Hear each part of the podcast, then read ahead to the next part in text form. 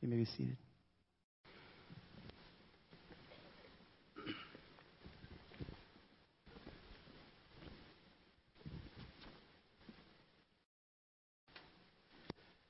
Good morning, everyone.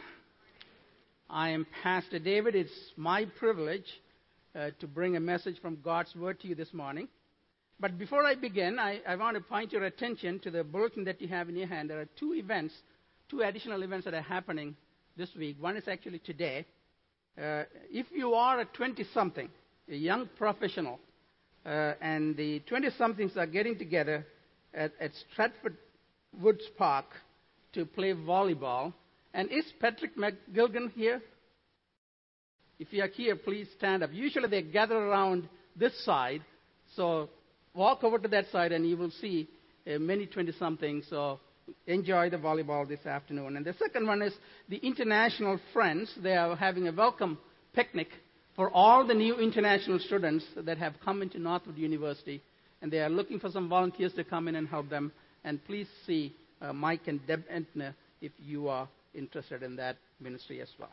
So those are the two things that are happening uh, this week, in addition to the ones that Kim mentioned already. Now I invite you to open your Bibles to Psalm 119. Psalm 119, and if you are using the church Bible, which is blue in color, and you will find that on page 650. Psalm 119, page 650. Now, are you ready to look at the longest psalm? It has 176 verses. As a fun exercise, this past week, four staff members, myself included, took turns to read the psalm aloud. Just reading alone took 20 minutes. So I, one thing I could do is to just read the psalm and close the sermon. You know, I also did some research and found out that one pastor actually preached 33 sermons on this psalm. 33. So, look at the screen. This is what happened to me as I tried to figure out how to preach one sermon on this psalm.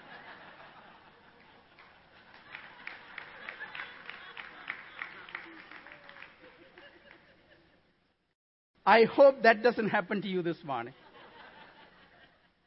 Now I also know why Pastor Jeremy gave this assignment to me and got out of town and I heard somebody spotted him and his family are at a, on a beach. And I also heard that he's laughing and smiling. So that's the task that we have before us this morning. Now, stripped down to its bare bones, this psalm is about God's word and the blessings that come to those who diligently keep it. Let me say that again. This psalm is about God's word and the blessings that come to those who diligently keep it. I see that in the first six verses of this psalm. So please turn to your attention beginning in verse 1. It starts like this Blessed are those whose way is blameless, who walk in the law of the Lord. Blessed are those who keep his testimonies, who seek him with their whole heart, who also do no wrong, but walk in his ways. You have commanded your precepts to be kept diligently. Oh, that my ways may be steadfast in keeping your statutes. Then I shall not be put to shame, having my eyes fixed on your commandments. Blessings come to those who diligently keep God's word. That's what the author of this psalm says. But the question that we could ask is should we believe him? And why? We don't know him. The author of the psalm is not even named. If it's King David, perhaps we would listen to him. But here, the author of the psalm is not even named, and therefore, why should we believe him? When he says that blessings come to those who diligently keep God's word. But having spent this entire week studying and poring over this particular psalm, judging from its content and beauty, I can confidently say that the psalm was written by someone who lived and breathed God's word. In other words, he knows his stuff. He's an expert in God's word. For example, let me ask you some questions. Would you be able to write down 176 things about God's Word? The author of Psalm 119 did.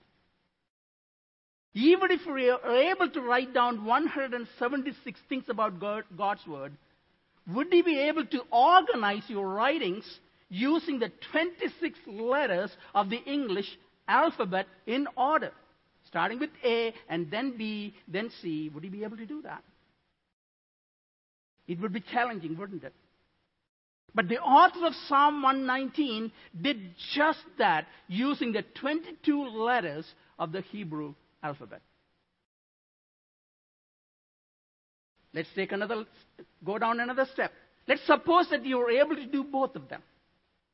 Write down 176 things about God's Word and organize those using the 26 letters of the English alphabet in order. But would he be able to write eight things about God's Word under each of the 26 letters of the English alphabet?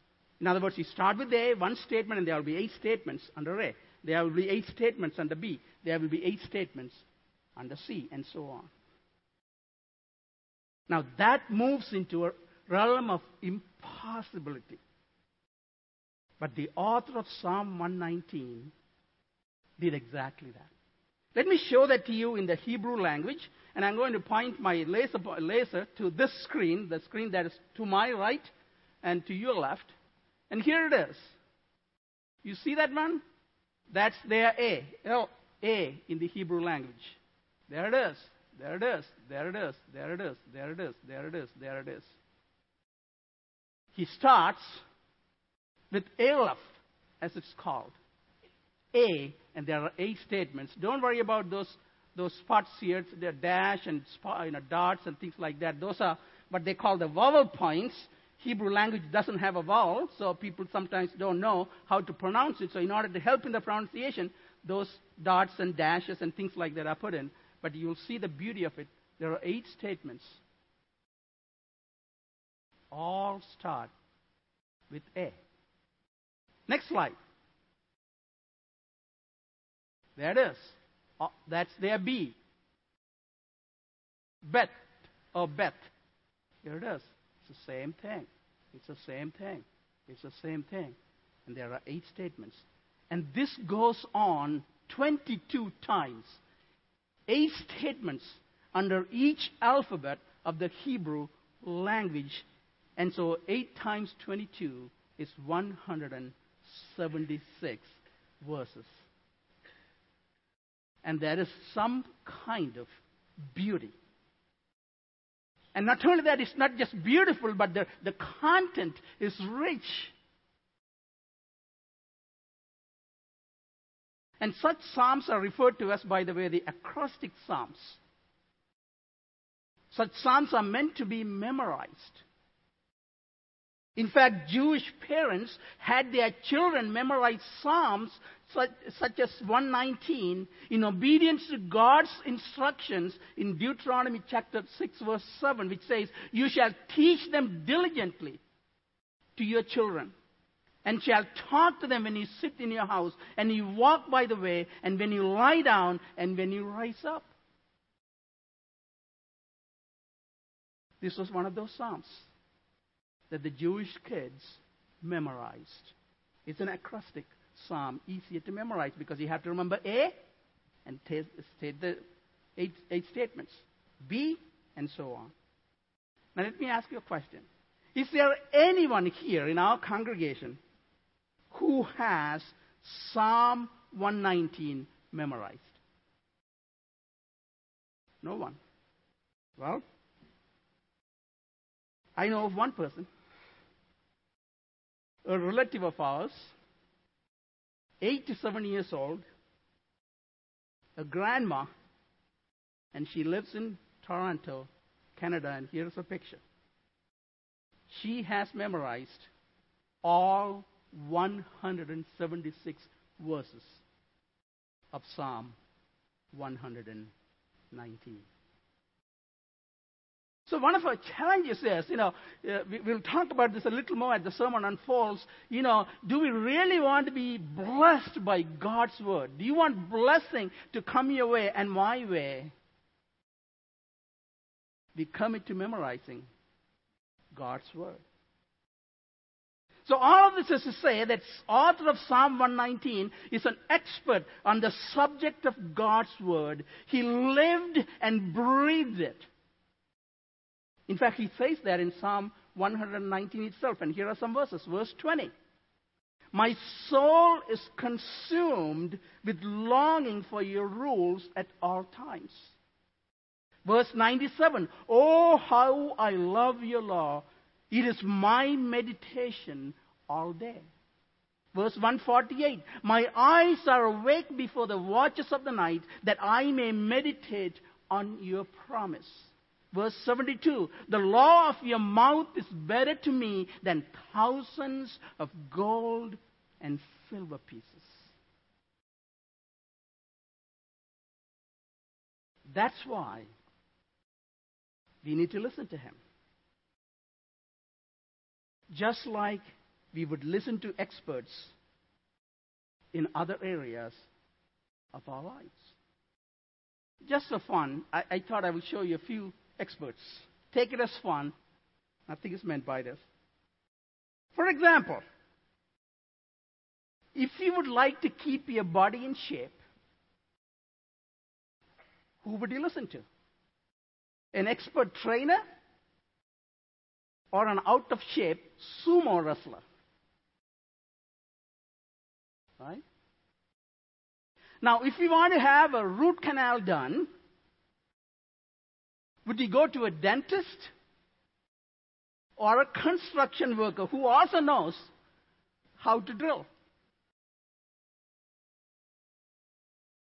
Who would you trust if you are in need of surgery? An expert, skilled surgeon like Dr. David Bortle or a butcher who also cuts through flesh and bones? Who would you seek advice from regarding interior decoration? An expert interior decorator or someone with compulsive hoarding disorder who cannot even keep her own home clean? Who would you hire to do plumbing repairs in your home? An expert plumber or a pastor like me? Both of them start with P. I know how to use a plier, but Jem wouldn't let me near any of our home repairs. It's been 27 years. Now, who would you approach if you need advice on judicial matters? Judge Carpenter or Judge Judy?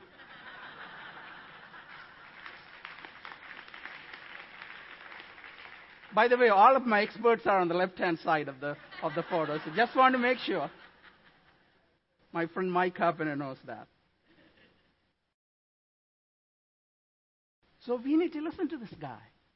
just as we would listen to any experts, because he has lived it, he has breathed it. By the way, as I read, I'm going to read several verses. I want to let the words, you know, verses speak for themselves with very little explanation. But he uses actually four terms, four, excuse me, eight different terms to describe God's word, and they are up on the screen. You will see them.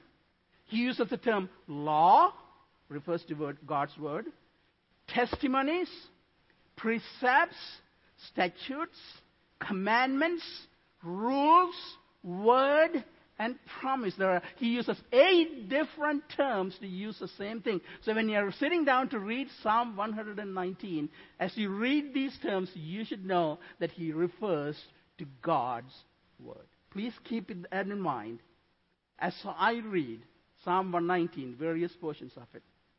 And present five blessings. Five is too many. Here's the confession that I want to make. I chose five. There could have been more. But I don't know, I don't even know if I have time to go through all five of them. So somewhere, if I'm going past the time that's allotted for me, I'm going to stop it. This is one of the rare sermons, 176 verses, and I'm going to go as fast as I can, but when my time is up, we are stopping, and I will quickly go through the rest of the that remains. So just wanted to give you that as a warning, okay? So five blessings that come to those who diligently keep God's word. First one we get to know this great God and praise Him and pray to Him. That's the first point. That's the blessing. For example, about knowing God, verses 90 and 91. Your faithfulness endures to all generations. You have established the earth and it stands fast. By your appointment, they stand this day, for all things are your servants. And verse 73a, your hands have made and fashioned me. From these two verses, the psalmist as well as us learn that God is the creator and sustainer. All of creation is under his rule, and he is faithful to sustain his creation and his creatures for many, many generations. He's a great God.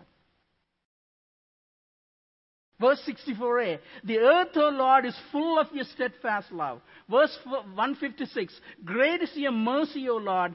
Give me life according to your rules. Verse 137 Righteous are you, O Lord, and right are your rules. The psalmist learns, and from him we learn that God, in these three verses, God is righteous, He is full of love, and he is full of mercy. Verse 68 You are good and do good. Teach me your statutes. Verse 21 You rebuke the insolent, accursed ones who wander from your commandments. From these two verses, we learn that God is good and He does good things. But at the same time, He does not tolerate sin and evil and evil Now, such a knowledge, as, as Job said, is too wonderful to me. And that leads to praise, which is what the psalmist does. For example, in verses 171 and 172, he says this My lips will pour forth praise, for you teach me your statutes. My tongue will sing of your word, for all your commandments are right. Verse 62 At midnight I rise to praise you because of your righteous rules. The more we know of this great God, the more we trust Him, and that leads us to pray, not just any kind of prayer, but priority altering kingdom prayers. For example, if you look with me to verses 33 to 40, see what he prays. Teach me, O Lord, the way of your statutes and I will keep it to the end. Give me understanding that I may keep your law and observe it with my whole heart. Lead me in the path of your commandments, for I delight in it. Incline my heart to your testimonies and not to selfish gain. Turn my eyes from looking at worthless things. Give me life in your ways. Confirm to your servant your promise that you may be feared.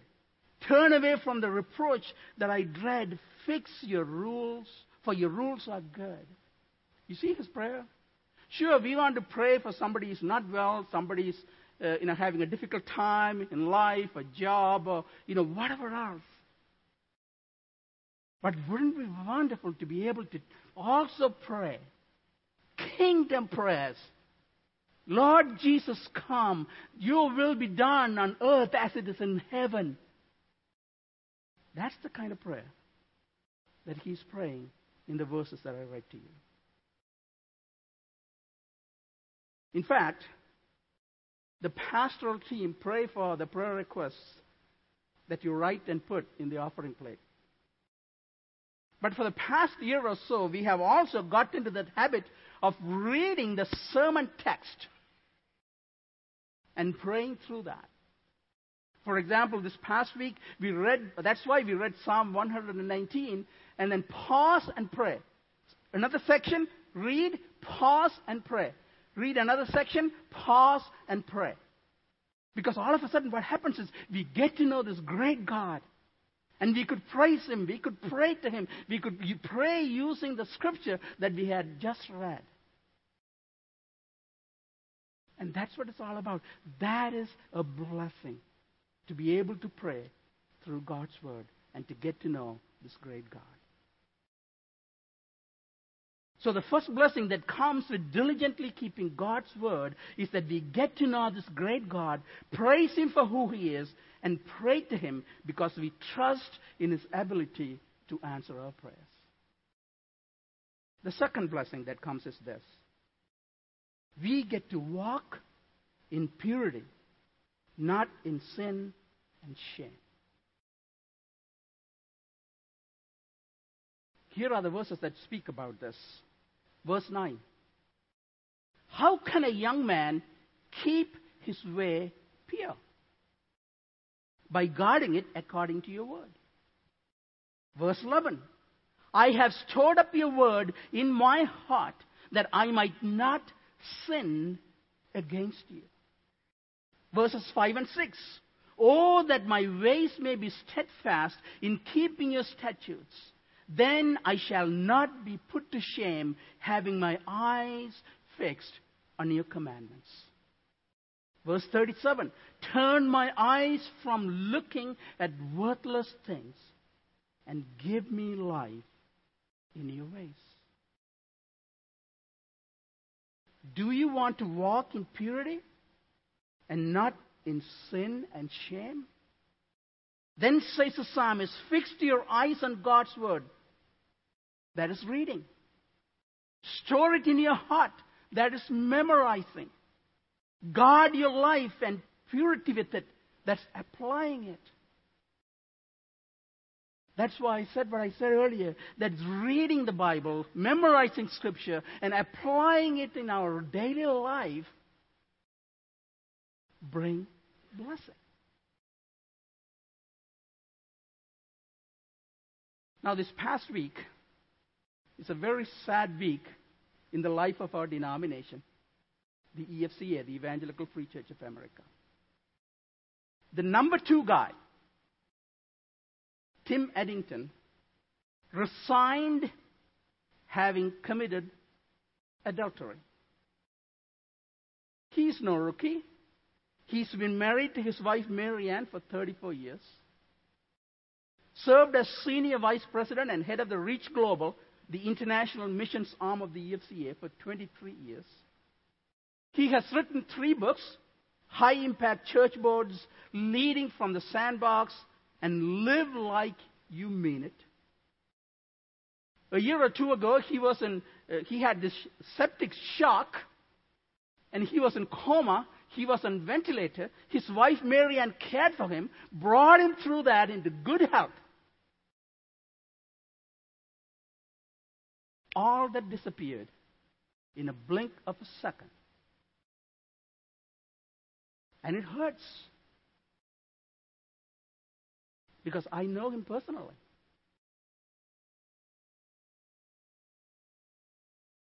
That's why. Do you want to walk in purity? then guard it with God's Word. Read it, memorize it, apply it in every situation. You know, in, regarding sexual sin, what's, what's the term that, that the Bible uses? Flee. Not stand there and watch. Not play with the fire, but flee. Run in the opposite direction.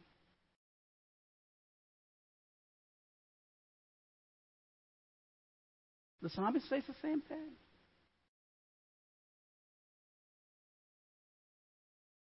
So if you want to walk in purity, not in sin and shame, guard it with God's word. Now, the third blessing that comes with it that we will find hope and comfort in times of affliction and sorrow. We find hope and comfort in times of affliction and sorrow. And here are the verses that speak about this verses 49 and 50. Remember your word to your servant, in which you have made me hope. This is my comfort in my affliction, that your promise gives me life. Verse 52. When I think of your rules from old, I take comfort, O Lord. Verses 81b eh, and 82a. I hope in your word. My lo- eyes long for your promise. Again, remember, the word promise is about word of God. Verse 43. Take not the word of truth utterly out of my mouth, for my hope is in your rules. The writer of, of, Psalm 119, who lived and breathed God's word, says that we will find hope and comfort in times of affliction and sorrow if we diligently keep God's word.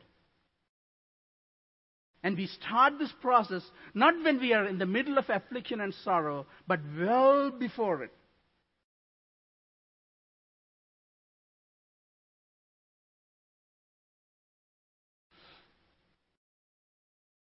Pastor Gordon MacDonald, who was my pastor in my former church, recounts a story as a senior in a Christian high school. He says this Among the required courses that year was a senior Bible course taught by the school's headmaster himself, Dr. Frank Gaebelein. As part of that course, Dr. Gaebelein requires students to memorize, it's a one year course, 300 verses of scripture over the course of that one year. 300. If Dr. Gaebelein met a student on the pathway from the classroom to the dining hall, he might say, Gordon, give me John 13, 34, please. He expected the students to recite the verse from memory without faltering. How many of you have memorized 300 verses? That was 56 years ago. MacDonald had put away those index cards long ago, graduated from high school, graduated from college and seminary, pastored several churches, got married, raised children, now is a grandpa living in New Hampshire. Recently, his doctor called and said, Gordon, I have some difficult news for you. There's a tumor in the back of your head in the lining of the brain. It is not malignant, but it will have to come out. And MacDonald's writes this. As a pastor, I have spent my whole life helping other people face doctor call moments like these. Now it is my turn and the very first thing that began to surge through my mind was Psalm 46 that I had memorized as a teenager in Dr. Gaebelein's class. God is our refuge and strength, a very present help in trouble. Therefore, we will not fear, though the earth gives away, though the mountains be moved into the sea, I shall not fear. MacDonald continues when, at, when I was a teenager, a brilliant and godly man pumped my friends and me full of scripture. But now his effort is paying off. Thanks to Dr. Gaberline and Psalm 146. I may be concerned and cautious, but I'm not inclined to be fearful. Just to close the loop of the story, Pastor Gordon MacDonald is in good health. In fact, he came to our church after his surgery, this particular surgery, and preached here last year. I think two times he came. So I just wanted you to know that he's in good health and all of it is taken care of. But that shows the blessing that comes to those who diligently keep God's word. They find hope and comfort in times of affliction and sorrow. They get to walk in purity, not in sin and shame. And they get to know this great God and to praise Him and to pray to Him. And the fourth blessing is we gain wisdom when we diligently keep God's word. We gain wisdom. Here are the verses that speak about this verses 98 to 100. Your commandments makes me wiser than my enemies, for it is ever with me. I have more understanding than all my teachers, for your testimonies are my meditation. I understand more than the aged, for I have kept, or for I keep your precepts. Verse 42 I shall have an answer for him who taunts me, for I trust in your word. It's very interesting. You know, God's word, it says here, these verses say, make us wiser than our enemies, wiser than our teachers, and even wiser than people who might be older than us with lots of life experiences before them. Do you believe that? kids, youth, and young adults. I hope this encourages you. How wise you are does not solely depend on how much education you have had. Whether you are a teacher or a student, or how old you are, or how much life experiences you have had. Rather, one contributing factor, there are many factors that contribute one contributing factor to wisdom is how diligently you have kept God's word in your life. As I say this, I'm reminded of a story of a young Jewish girl in the Old Testament. In fact, I looked at the translation. It says actually, uh, the original Greek too, it says little girl. One little girl. She was taken captive during a raid by the Syrians and was serving in the household of Naaman, a commander of the army of the king of Syria. The Bible describes him as a mighty man of valor who had won many wars for Syria. But he had one problem that he was a leper in a society that shunned lepers.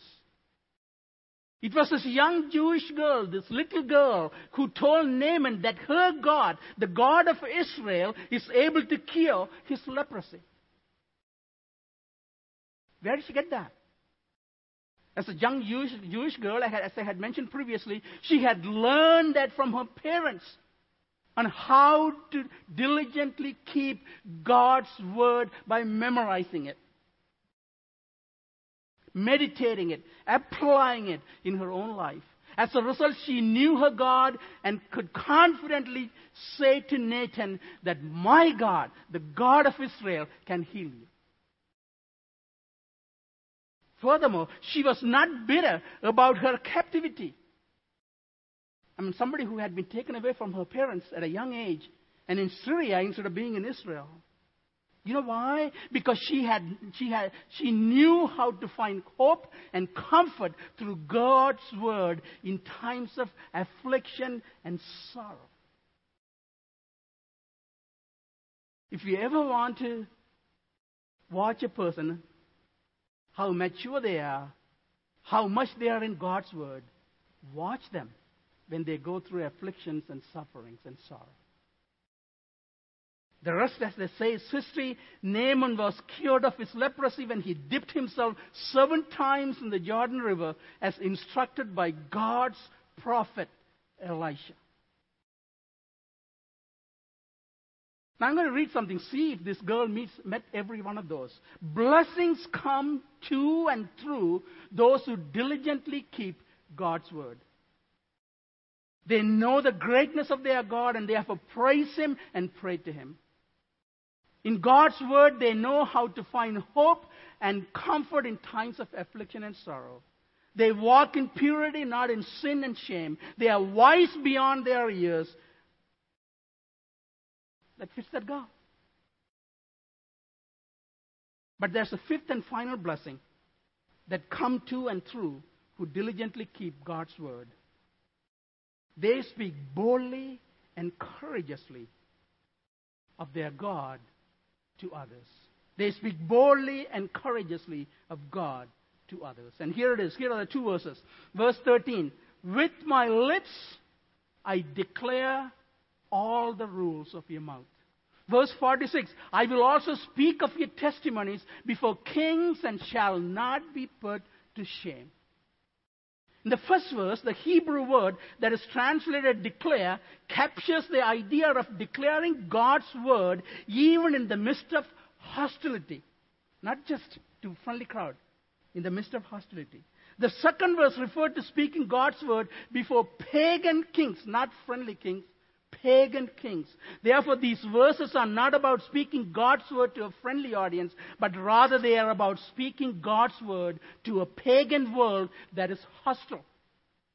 And that requires boldness and courage. Brothers and sisters, I can give you many examples from around the world where Christians are doing just that. Speaking boldly and courageously among those who persecute and even kill them. But this morning, though, I want to focus our attention on what's happening in our nation and the need for us to speak boldly and courageously. As you know, re- with recent victories in the Supreme Court, the homosexual agenda has become more aggressive than ever. Christians who stand against it are called by all kinds of nasty names. The goal is to silence them. Businesses that refuse to serve that agenda are sued in courts. Some businesses have been fined, and some have gone bankrupt as a result. In this atmosphere, we as Christians need boldness and courage.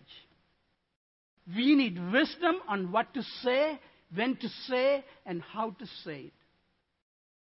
No doubt you and I will be persecuted and we need to find hope and comfort in God's Word. We need to be prepared. We need to walk in purity ourselves, or else we may fall into the same sin. And to do all that, we need to get to know this God who is great. We need to praise Him. We need to pray to Him, not just any prayer, but what I call priority altering kingdom prayers. Come, Lord Jesus, come. Accomplish your purposes on this earth as you do it in heaven. Root out evil, pour out afresh your Holy Spirit, and revive your people so that they could speak boldly and courageously. If you're not doing all of that already, would you commit to doing that yourself from this day forward? The day is coming. Christians need to speak of God, their God, boldly and courageously to others. Just recently, I have finished reading a book on preaching. The title of the book, you will see that on the screen, is The Sermon Sucking Black Hole. Black Hole. Why you cannot remember on Monday what your minister preached on Sunday. In it, the author, David R. Mains, tackles the question why many congregants forget the message of the sermon somewhere between the pulpit and the parking lot.